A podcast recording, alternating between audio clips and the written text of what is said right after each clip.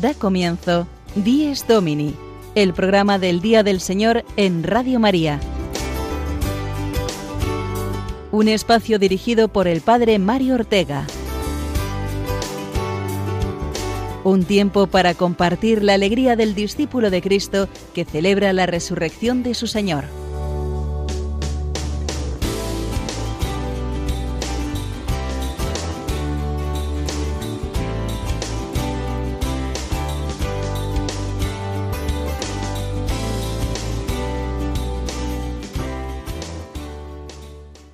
Buenos días, queridos amigos de Dies Domini, con la esperanza propia del Adviento en que estamos y la alegría que caracteriza al tercer domingo que hoy celebramos, sed todos bienvenidos esta mañana a nuestro programa del Día del Señor.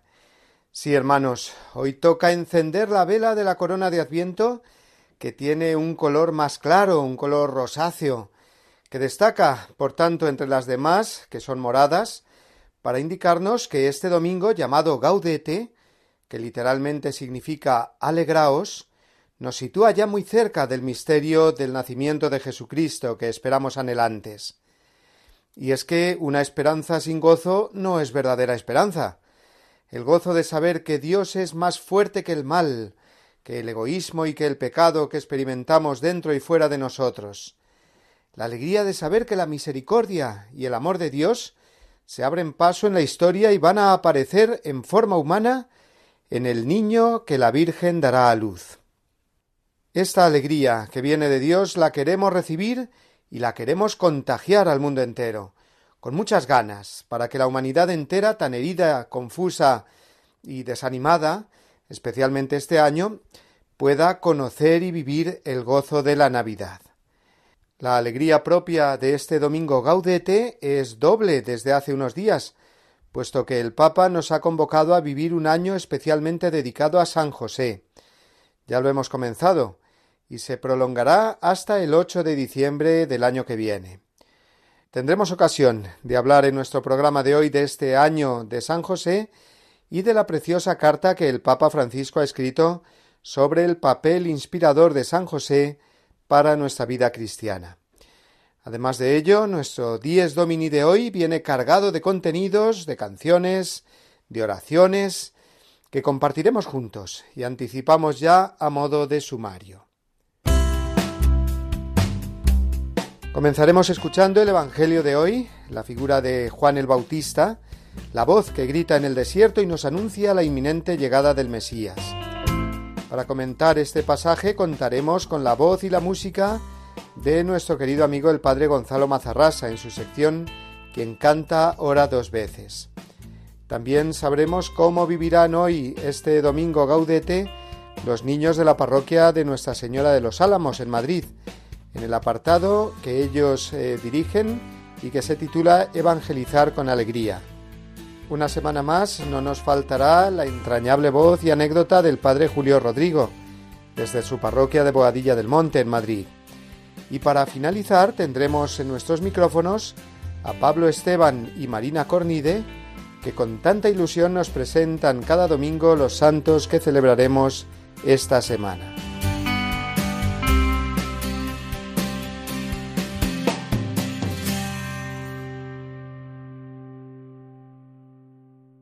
Evangelio según San Juan, capítulo 1, versículos del 6 al 8 y del 19 al 28. Surgió un hombre enviado por Dios que se llamaba Juan. Este venía como testigo para dar testimonio de la luz, para que por él todos vinieran a la fe. No era él la luz, sino testigo de la luz. Y este fue el testimonio de Juan cuando los judíos enviaron desde Jerusalén sacerdotes y levitas a Juan a que le preguntaran, ¿Tú quién eres? Él contestó sin reservas, Yo no soy el Mesías. Le preguntaron, ¿Entonces qué? ¿Eres tú Elías? Él dijo, No lo soy. ¿Eres tú el profeta? Respondió, No y le dijeron, ¿quién eres? Para que podamos dar una respuesta a los que nos han enviado. ¿Qué dices de ti mismo? Él contestó, Yo soy la voz que grita en el desierto, allanad el camino del Señor, como dijo el profeta Isaías. Entre los enviados había fariseos y le preguntaron, Entonces, ¿por qué bautizas si tú no eres el Mesías, ni Elías, ni el profeta? Juan les respondió, Yo bautizo con agua, en medio de vosotros hay uno que no conocéis, el que viene detrás de mí, y al que no soy digno de desatar la correa de la sandalia. Esto pasaba en Betania, en la otra orilla del Jordán, donde estaba Juan bautizando.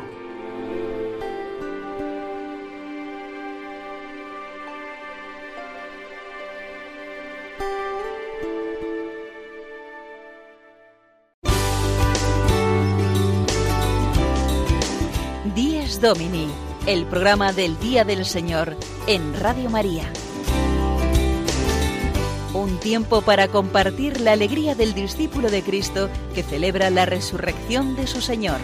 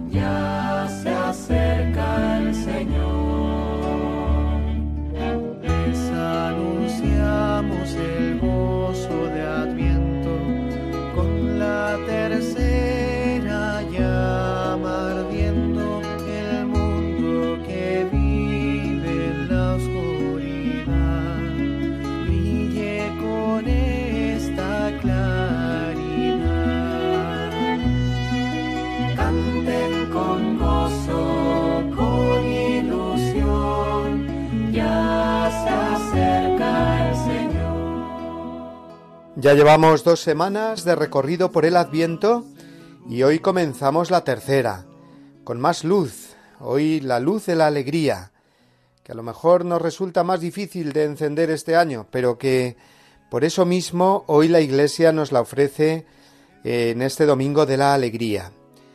Hagamos un poco de resumen de las velas que llevamos encendidas hasta ahora en nuestro camino hacia la Navidad. Eh, La primera significó nuestro sí al Señor que viene, nuestro deseo de salir a su encuentro. Hace quince días estrenamos esa corona de Adviento con mucha esperanza. Pero ese primer impulso de los buenos propósitos en nuestra vida hace falta mantenerlo, ¿verdad? Por eso decíamos que la segunda vela del Adviento significaba la perseverancia, el sí eh, sostenido en el tiempo, la paciencia que dice Santa Teresa que todo lo alcanza. No vaya a ser que, como dicen en mi pueblo, tengamos ese arranque de caballo andaluz y luego esa parada de burro manchego. No, hay que perseverar, confiando no tanto en nuestras propias fuerzas, sino en la gracia de Dios, que no nos va a faltar. Luego, primera vela fue el sí esperanzado y la segunda el sí perseverante. Y así llegamos hasta esta tercera semana. ¿Qué se necesita ahora para darnos un nuevo impulso en el camino del Adviento, que es la vida misma? Pues la alegría, el gozo de saber que ya llevamos un buen trecho del camino recorrido con la ayuda de Dios y que estamos más cerca de alcanzar al mismísimo Dios hecho hombre en el misterio de la Navidad. Alegría es pues la luz que incorporamos hoy en nuestro caminar. Y es que no se puede caminar bien cuando vamos cabizbajos y llorosos. Hemos de sentir hoy esa mano fuerte que nos sostiene y dirige de la Iglesia, de la Virgen María, de los santos, de nuestra parroquia, de todos los hermanos que tiran de nosotros hacia adelante. Qué alegría sentirse acompañado y sostenido, ¿verdad? Es cierto que este año estamos atravesando caminos inhóspitos, desconocidos para nosotros hasta ahora. Quizás nos falta un ser querido al lado, con el que siempre hemos vivido intensamente estas semanas previas a la Navidad. Quizás no podamos cumplir con todos nuestros planes familiares como siempre hemos hecho. Es verdad que este año recibir la luz de la alegría del tercer domingo de Adviento ya muy cercana a la Nochebuena, nos puede costar más. Pero por eso mismo la necesitamos más, la alegría cristiana de saber que Dios no nos falla, por muchas que sean las cruces y oscuridades a nuestro alrededor.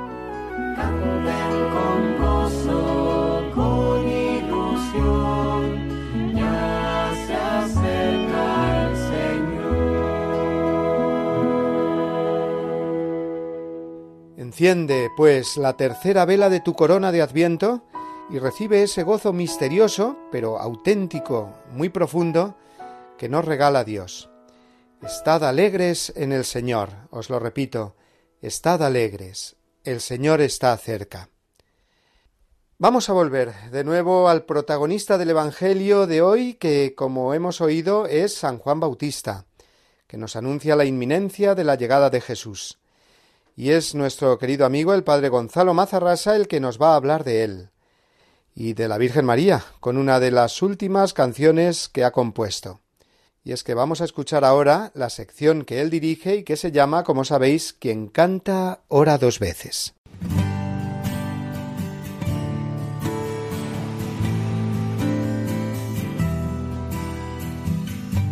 Quien canta, ora dos veces. La reflexión musical del padre Gonzalo Mazarrasa.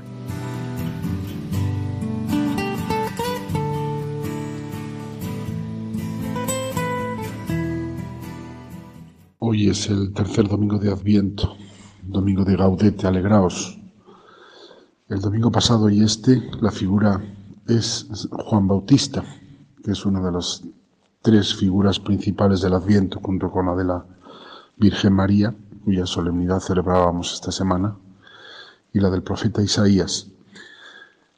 Pues bien, Juan Bautista no hizo milagros, pero Jesús le llamó el mayor de los nacidos de mujer. Es eh, la figura culminante del Antiguo Testamento. El Antiguo Testamento era una preparación para la venida del Mesías y Juan culmina esa preparación con fidelidad y Jesús nada más entrar en este mundo después de la encarnación se apresuró a ir a santificarle en el seno de su madre Isabel por medio de su madre María, que le llevó. Y al sentir Juan que estaba de seis meses en el seno de Isabel, la proximidad de Jesús, que era pues un embrión de días, como muchas semanas, fue llenado del Espíritu Santo. Pues este Juan fue fiel a su vocación. Cuando le pusieron en, en, el trance de decir quién era, él no se arrogó lo que no era, no aprovechó su popularidad para decir yo soy el Mesías, él sabía que no lo era. Él se humilló, como el amigo del esposo que se arrodilla para desatarle la correa de las sandalias para que el esposo entre con su esposa en brazos en, en su casa, se humilló y se arrodilló espiritualmente ante Jesús. Juan es la voz que clama en el desierto, Jesús es la palabra. Yo ahora os estoy hablando con mi pobre voz, que se apagará enseguida, pero la palabra que yo os comunico, esa no se apaga. A Juan le cortarán la cabeza por el cuello, acallarán esa garganta que produjo esa voz, que fue precursora de la palabra, pero lo que conseguirán será liberar a la palabra, porque justo cuando Juan eh, es decapitado en la cárcel, en ese momento Jesús empezó a predicar. La palabra empezó su predicación. Había terminado la voz y había empezado la palabra. Esta es la grandeza de Juan. Nosotros de alguna manera somos todos un poco Juan, porque también somos testigos de la palabra. Pero conviene que Él crezca y que yo disminuya, decía San Juan. No ocupemos nosotros el lugar de la palabra, seamos transmisores de la palabra, seamos voz para que la palabra permanezca. Esto es lo que pedimos en este domingo tercero de Adviento. Alegraos.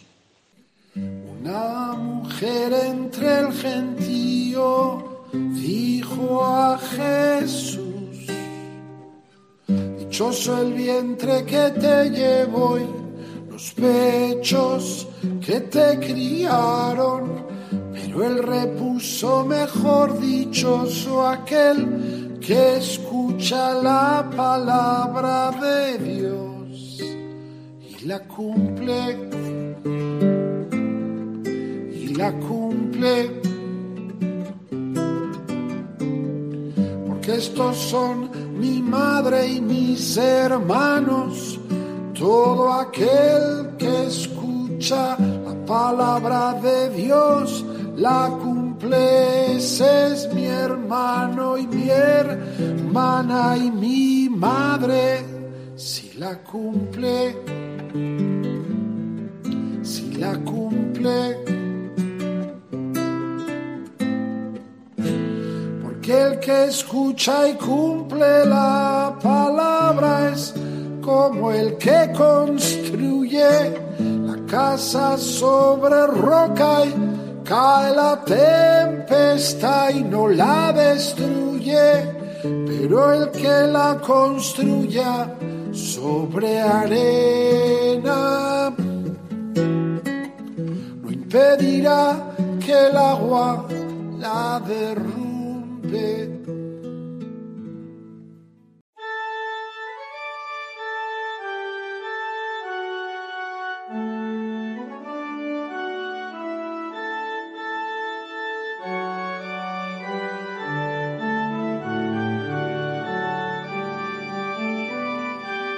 De luz nueva se viste la tierra, porque el sol que del cielo ha venido, en el seno feliz de la Virgen de su carne se ha revestido.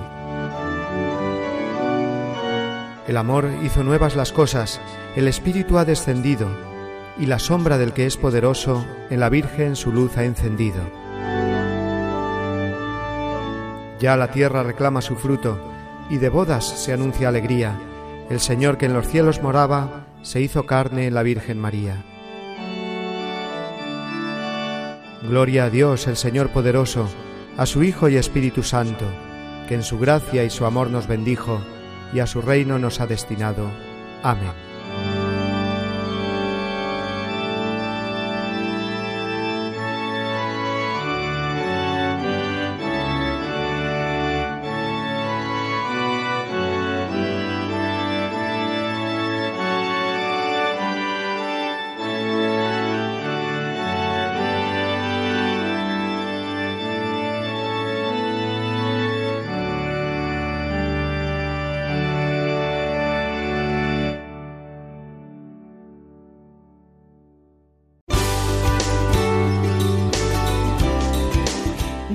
Domini, el programa del Día del Señor en Radio María. Un tiempo para compartir la alegría del discípulo de Cristo que celebra la resurrección de su Señor.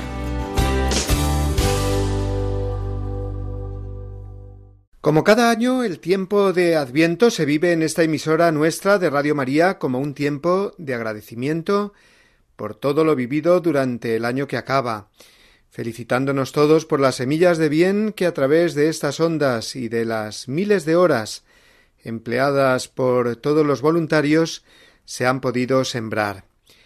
Para que esta labor pueda continuar es necesario que la sostengamos entre todos, y por eso lanzamos un año más nuestra campaña de Adviento, recordando a todos los oyentes que pueden colaborar con sus donativos en la obra de evangelización de Radio María. Y es precisamente ahora nuestro director, el padre Luis Fernando de Prada, quien nos habla sobre esta colaboración. Estamos terminando un año difícil en el que nos ha sorprendido una pandemia mundial con su reguero de sufrimiento y muerte, los confinamientos, una profunda crisis económica y social, pero tampoco han faltado semillas de bien de numerosas personas que lo han dado todo, incluso su vida, por ayudar a los más débiles. En Radio María también hemos experimentado, junto a muchas dificultades y dolor, la alegría de ser una gran familia. Si por nuestra parte nos hemos esforzado en sostener la fe y oración de todos, en alimentar la esperanza, acompañar a ancianos y enfermos, de la vuestra hemos recibido infinidad de testimonios sobre el bien recibido a través de nuestras ondas y mensajes de oración por nuestro personal y voluntarios. También nos ha impresionado el gran número de personas agradecidas que, en plena crisis, han querido aportar sus donativos, aunque fueran pequeños, para extender esta radio evangelizadora. El Adviento es una nueva ocasión para anunciar, de la mano de la Inmaculada, la luz de la esperanza, más fuerte que todas las tinieblas del mal. Estamos seguros de seguir contando con tu ayuda para hacerlo. Puedes informarte de cómo colaborar llamando al 91 822 8010 o entrando en nuestra página web radiomaria.es. Con María se puede.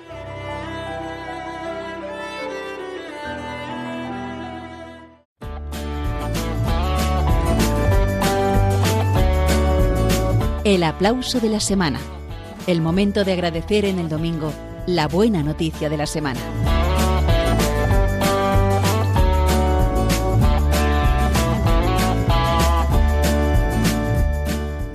El aplauso de esta semana va a ser para el Papa Francisco, que el pasado martes, Día de la Inmaculada, nos dio una inmensa alegría al abrir un año especial en la Iglesia dedicado a San José, y nos regaló una preciosa carta, Patris Corde, con corazón de padre, en la que, recorriendo la vida y la misión de San José, nos describe cómo podemos vivir nuestra vida cristiana inspirándonos en el ejemplo de quien es padre adoptivo de Jesús y padre también de su cuerpo místico que es la Iglesia.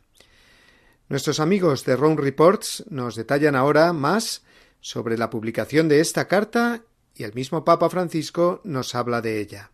Durante la audiencia general, el Papa dio una clave para comprender la carta sobre San José que publicó este 8 de diciembre. La carta recuerda el 150 aniversario de cuando San José fue nombrado patrón de la Iglesia Universal. L'ho intitolata Con cuore di padre. La he titulado Con corazón de padre. Dio gli ha affidato i tesori più preziosi, Gesù e Maria.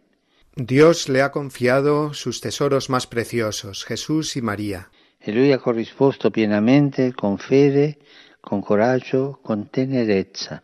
Y él ha correspondido plenamente con fe, con valentía y con ternura. Con cuore di padre.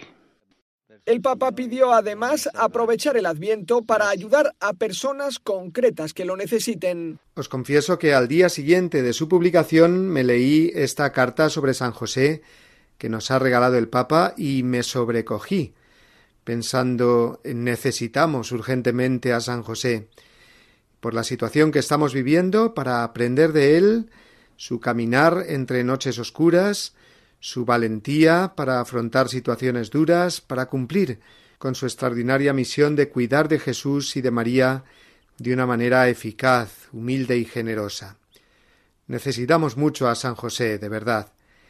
Os recomiendo vivamente esta carta, es una delicia, muy inspiradora y sencilla a la vez, de muy fácil lectura y muy breve. En menos de media hora se puede leer y os aseguro que vais a querer mucho más a San José. Por eso vamos a dar un fuerte aplauso al Papa por haber convocado el año de San José, que nos ayudará sin duda a afrontar mejor el año 2021 y las dificultades que intuimos ya que nos traerá.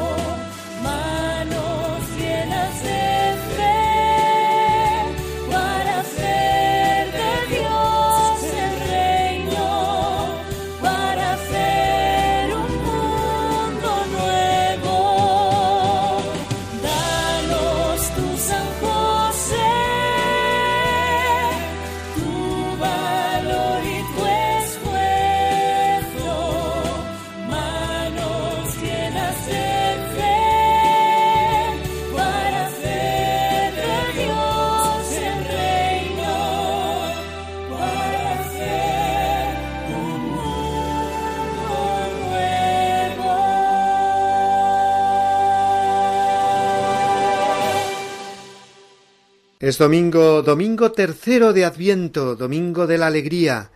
En todas nuestras parroquias se encenderá hoy esa tercera vela que nos indica ya la cercanía del gozo de la Navidad. Por eso vamos ahora a las parroquias. En primer lugar, a la parroquia Santa María de los Álamos en Madrid, donde ya sabéis que un grupo de niños allí colaboran con nuestro programa con una sección titulada Evangelizar con Alegría, ayudados por sus catequistas Gabriela y Fernando. Hoy nos van a contar cómo vivirán este Domingo de la Alegría. Y después escucharemos también al Padre Julio Rodrigo desde su parroquia, compartiendo con todos nosotros su anécdota semanal.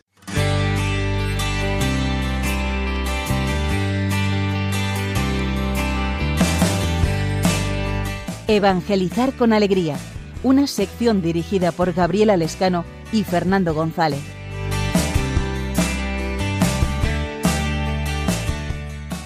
Buenos días, saludamos a todos los amigos de Radio María y del programa Dies Domini. Y hoy celebramos el Domingo Gaudete dentro del tiempo de Adviento. Es un domingo de alegría y gozo, donde predomina el color rosa tanto en la vela de la corona de Adviento como en la vestimenta del sacerdote. A ver, chicas, ¿cómo se prepara la parroquia para este día? Bueno, los chicos de confirmación del taller de periodismo están preparando una revista sobre el Adviento. La finalidad de la revista es contarnos que la venida de Jesús está cerca y así nos vamos preparando para la gran fiesta. La revista tiene diferentes secciones, como por ejemplo un concurso de belenes por vía telemática, por esta situación de la pandemia. Cada familia elabora un Belén y se trae a la parroquia para elegir el Belén ganador, que el año pasado participaron muchas familias y fue un completo éxito. Además, se hace el certamen de villancicos en el que cada grupo graba su villancico elegido y luego en el día del encuentro se pasarán todos los villancicos de los grupos eucarísticos. Sin lugar a dudas, una experiencia de unión y felicidad. La revista se llama Caminando Juntos. Nos cuenta la vida de la parroquia. Hay avisos, noticias y mensajes. Estupendo. ¿Alguna cosita más de este día Gaudete? Sí, bueno, aparte de los de la revista, los entornos de villancicos y el concurso de belenes, al entorno litúrgico, las familias y los niños participan en las lecturas, los cantos y cada domingo una familia enciende una vela. También hablando de alegría, el grupo de caridad y el taller de Caritas han organizado una campaña de recogida de dulces para repartírselo después de misa a las personas necesitadas. Genial. Veo que hay muchas actividades para este día. Bueno, ya solo nos queda desear a todos los amigos radioyentes del programa un feliz domingo gaudete. Hasta el próximo programa. Adiós.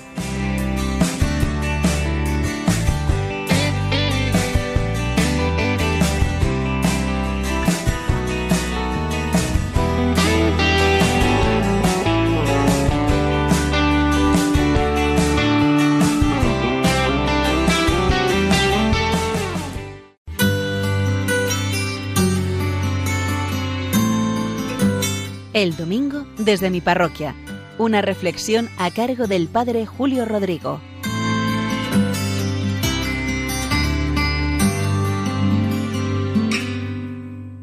Muy buenos días y muy buen domingo a todos, a todos los oyentes de este programa del Día del Señor de Radio María. Miren, el pasado martes, el día de la Inmaculada Concepción, de la solemnidad de la Purísima, como tantas veces decimos, recibimos en esta parroquia, que yo rijo, la parroquia de San Cristóbal de Boadía del Monte, en los alrededores de Madrid, un regalo precioso, un regalo bueno, un regalo útil, de esos que agradeces de corazón y de esos además que los recibes con alegría e ilusión, porque todos sabemos que hay regalos y regalos, que algunos no sabe uno qué hacer con ellos. Pero en este caso fue un regalo magnífico. ¿Cuál fue ese regalo? dirán ustedes. La ordenación de diácono de un joven oriundo de nuestra parroquia, Guillermo Padilla Sánchez. Participé en la ceremonia de ordenación en la Catedral Mezquita de Córdoba. Allí, en aquel seminario de Córdoba, este joven se ha estado preparando.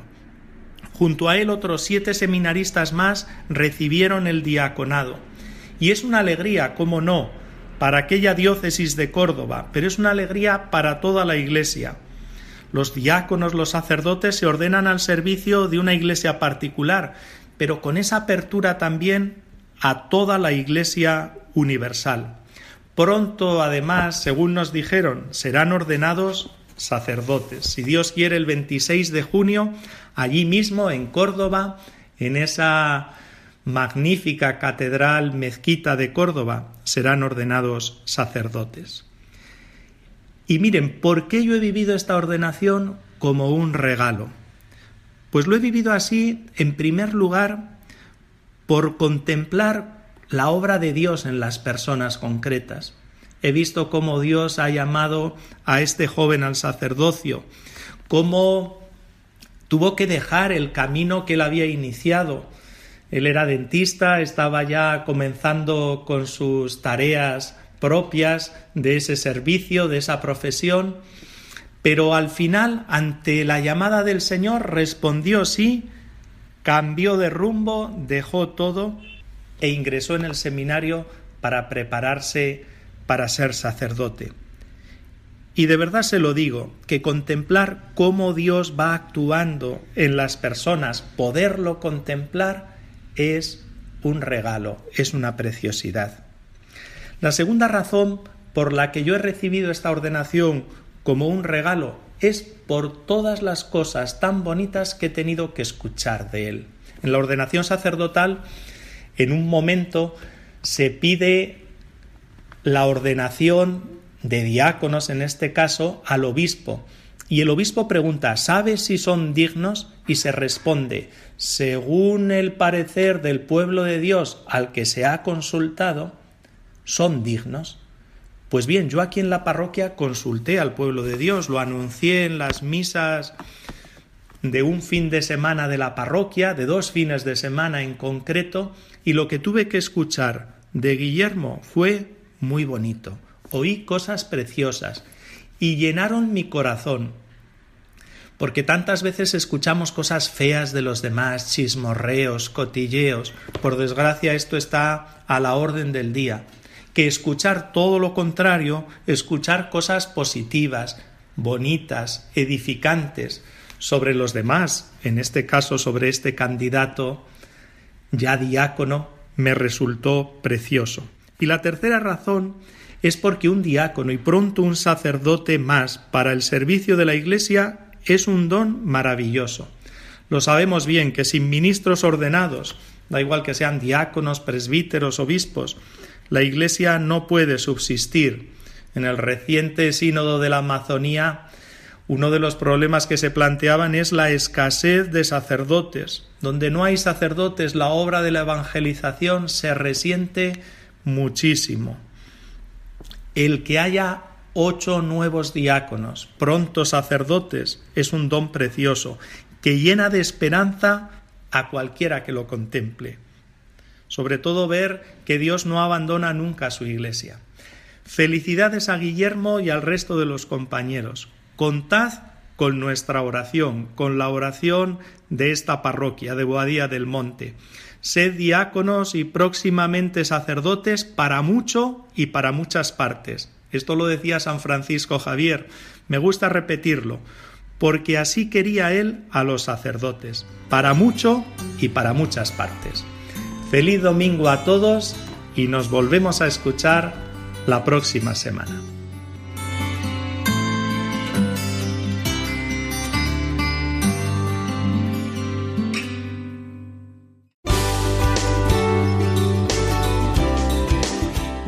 Domini, el programa del Día del Señor en Radio María.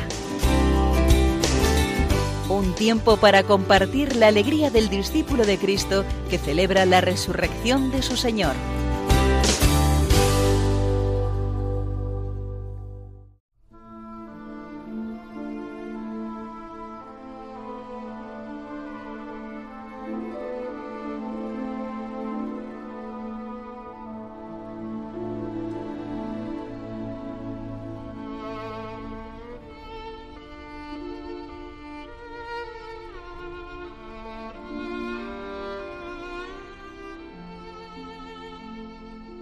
Los obispos españoles han emitido esta semana una comunicación muy urgente, con motivo de la que parece inminente legalización del suicidio asistido en España.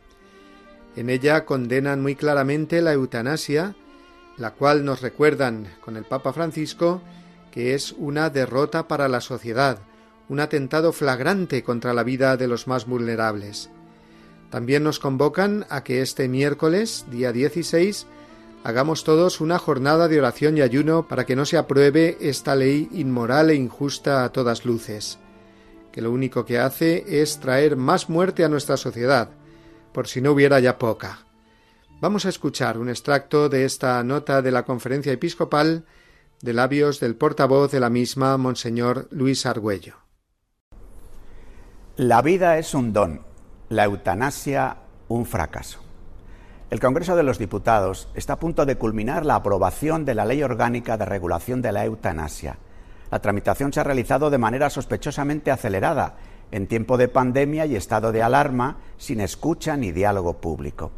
El hecho es especialmente grave, pues instaura una ruptura moral, un cambio en los fines del Estado, de defender la vida a ser responsable de la muerte infringida, y también de la profesión médica, llamada en lo posible a curar, o al menos a aliviar, en cualquier caso a consolar y nunca a provocar intencionadamente la muerte. Es una propuesta que hace juego con la visión antropológica y cultural de los sistemas de poder dominantes en el mundo. La Congregación para la Doctrina de la Fe, con la aprobación expresa del Papa Francisco, publicó la carta Samaritanus Bonus sobre el cuidado de las personas en las fases críticas y terminales de la vida. Este texto ilumina la reflexión y el juicio moral sobre este tipo de legislaciones. Urgimos a la promoción de los cuidados paliativos que ayudan a vivir la enfermedad grave sin dolor y al acompañamiento integral, por tanto también espiritual, a los enfermos y a sus familias. Este cuidado integral alivia el dolor, consuela y ofrece la esperanza que surge de la fe y da sentido a toda la vida humana, incluso en el sufrimiento y la vulnerabilidad. La pandemia ha puesto de manifiesto la fragilidad de la vida y ha suscitado solicitud por los cuidados al mismo tiempo que indignación por el descarte en la atención a las personas mayores. Ha crecido la conciencia de que acabar con la vida no puede ser la solución para abordar un problema humano. La muerte provocada no puede ser un atajo que nos permita ahorrar recursos humanos y económicos en los cuidados paliativos y el acompañamiento integral. Por el contrario, frente a la muerte como solución, es preciso invertir en los cuidados y cercanía que todos necesitamos en la etapa final de esta vida. Esta es la verdadera compasión. La experiencia de los pocos países donde se ha legalizado nos dice que la eutanasia incita a la muerte a los más débiles. Al otorgar este supuesto derecho, la persona que se experimenta como una carga para la familia y un peso social se siente condicionada a pedir la muerte cuando una ley la presiona en esta dirección. La falta de cuidados paliativos es también una expresión de desigualdad social Muchas personas mueren sin poder recibir estos cuidados y solo cuentan con ellos quienes pueden pagarlos. Con el Papa decimos, la eutanasia y el suicidio asistido son una derrota para todos. La respuesta a la que estamos llamados es no abandonar nunca a los que sufren, no rendirse nunca, sino cuidar y amar para dar esperanza. Invitamos a responder a esta llamada con la oración, el cuidado y el testimonio público que favorezcan un compromiso personal e institucional a favor de la vida, los cuidados y una genuina buena muerte en compañía y esperanza. Pedimos a cuantos tienen responsabilidades en la toma de estas graves decisiones que actúen en conciencia según verdad y justicia. Por ello, convocamos a los católicos españoles a una jornada de ayuno y oración el próximo miércoles 16 de diciembre, para pedir al Señor que inspire leyes que respeten y promuevan el cuidado de la vida humana. Invitamos a cuantas personas e instituciones quieran unirse a esta iniciativa. Nos acogemos a Santa María, Madre de la Vida y Salud de los Enfermos, y a la intercesión de San José, patrono de la buena muerte, en su año jubilar. Recordamos, por tanto, este miércoles eh, orar especialmente y ayunar para que triunfe la vida sobre la eutanasia y la cultura de la muerte.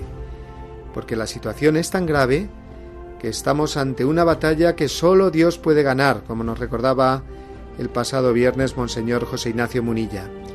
Y Jesús nos dice claramente en el Evangelio que hay demonios que solo pueden ser vencidos con la oración y el ayuno. Nuestros obispos nos han recordado esto y por ello es urgente que todos nos sumemos con mucha fe, porque esto solo se entiende desde la fe, a la oración y el ayuno como esas armas que Dios nos da para combatir este mal en forma de ley que acecha a la sociedad española.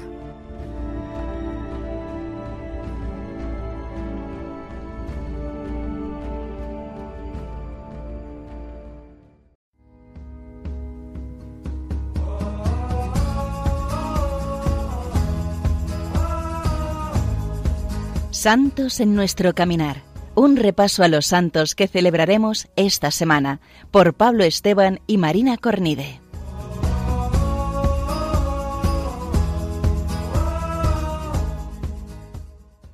Muy buenos días, queridos amigos de Radio María. Muy buenos días a todos.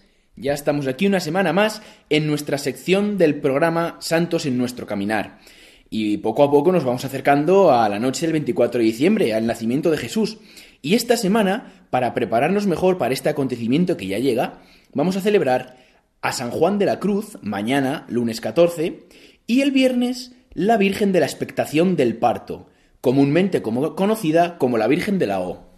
Así empezaremos mañana celebrando a San Juan de la Cruz, un doctor de la Iglesia que es uno de los santos más importantes que ha dado España a la Iglesia. Fue un reformador, junto con Santa Teresa, de la Orden de los Carmelitas, que nació en Fontiveros, en Ávila, en 1542, en el seno de una familia muy humilde.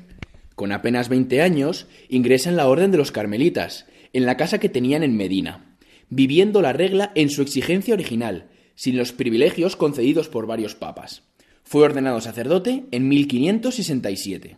En Medina conoce a Santa Teresa de Jesús, a quien apoyará en su tarea fundacional de las Carmelitas Descalzas que permanecerán al servicio de los nuevos conventos femeninos e impulsarán la misma forma de vida entre los hombres. Es sabido que Santa Teresa de Jesús tuvo muchos problemas y sufrió la incomprensión y la persecución de diferentes autoridades cuando intentó impulsar su reforma, y San Juan sufrió especialmente estos problemas. Es encarcelado durante nueve meses en una celda estrecha y sofocante de Toledo, y en este padecimiento escribió la que será una de sus obras más famosas, La Noche Oscura. Sin embargo, milagrosamente consiguió escapar. Los problemas, sin embargo, continuaron, incluso después de la muerte de la santa. Eh, San Juan de la Cruz siguió ligado a la orden recién fundada y volvió a ser objeto de muchas envidias y muchas persecuciones. Falleció en Úbeda en 1591. A pesar de toda la incomprensión que tuvo en, vida, a su funeral acudieron miles de personas, incluidos sus enemigos, que desde ese momento reconocieron su santidad. Es uno de los grandes místicos de la Iglesia, como ya sabréis, queridos amigos, y sus obras son especialmente importantes. En ellas se refleja el amor de Dios por el alma eh, de los que se abandonan en Él. De hecho, unas obras muy importantes suyas son Cántico Espiritual, Noche Oscura o Subida al Monte Carmelo.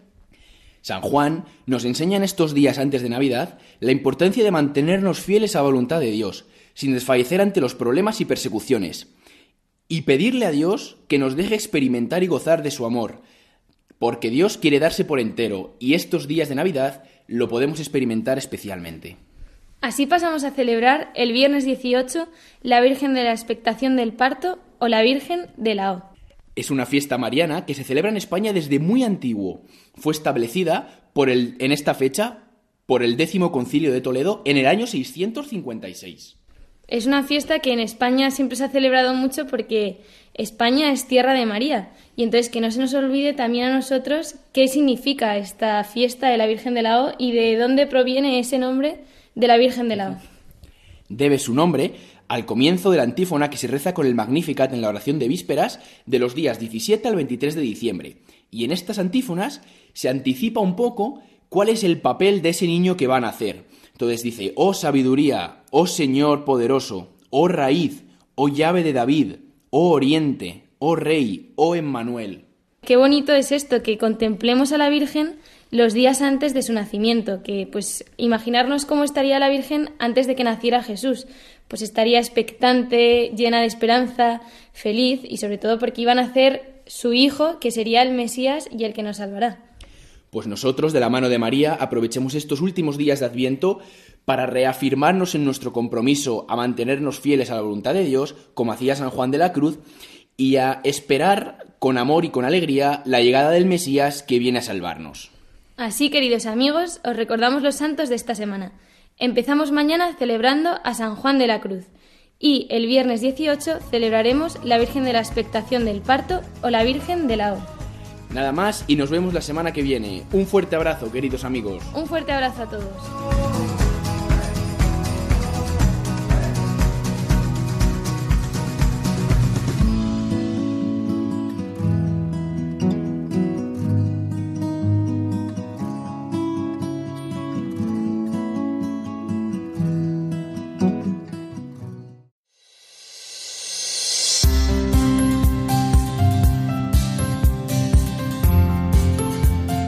Con la esperanza propia del Adviento y la alegría que define hoy al tercer domingo de este tiempo que nos acerca a la Navidad, nosotros nos acercamos también al final de nuestro programa de hoy. Hemos compartido con todos vosotros muchas cosas en esta mañana, el comentario al Evangelio con el Padre Gonzalo Mazarrasa, la actividad parroquial con los niños de la sección Evangelizar con Alegría, la alegría de haber iniciado el año de San José, convocado por el Papa, y la convocatoria igualmente por parte de los obispos españoles para que este miércoles, el miércoles que viene, hagamos oración y ayuno, para que se frene la ley del suicidio asistido en España y por el contrario las leyes que emanen de nuestros gobernantes sean siempre en defensa de la vida humana, especialmente cuando ésta se encuentra más vulnerable. Finalmente hemos recordado con Marina Cornide y Pablo Esteban, como cada semana, a los santos que celebraremos los próximos días. Nos queda nada más que recordaros el WhatsApp del programa en el que podéis enviarnos vuestros comentarios, sugerencias o preguntas y que es el 642 956 870.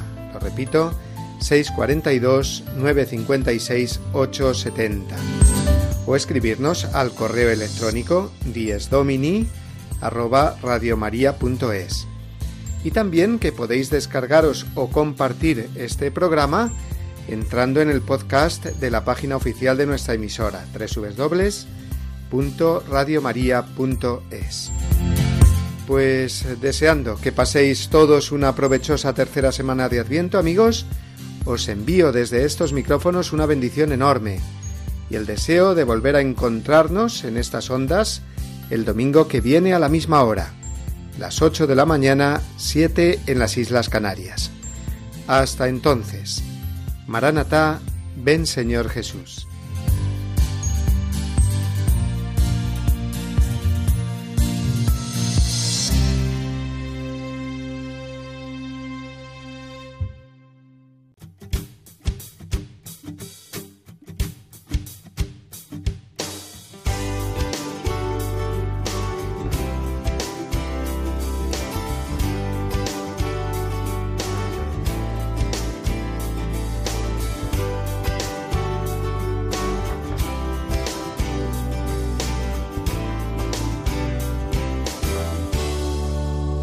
Así termina Dies Domini, el programa del Día del Señor en Radio María. Un espacio dirigido por el Padre Mario Ortega. Un tiempo para compartir la alegría del discípulo de Cristo que celebra la resurrección de su Señor.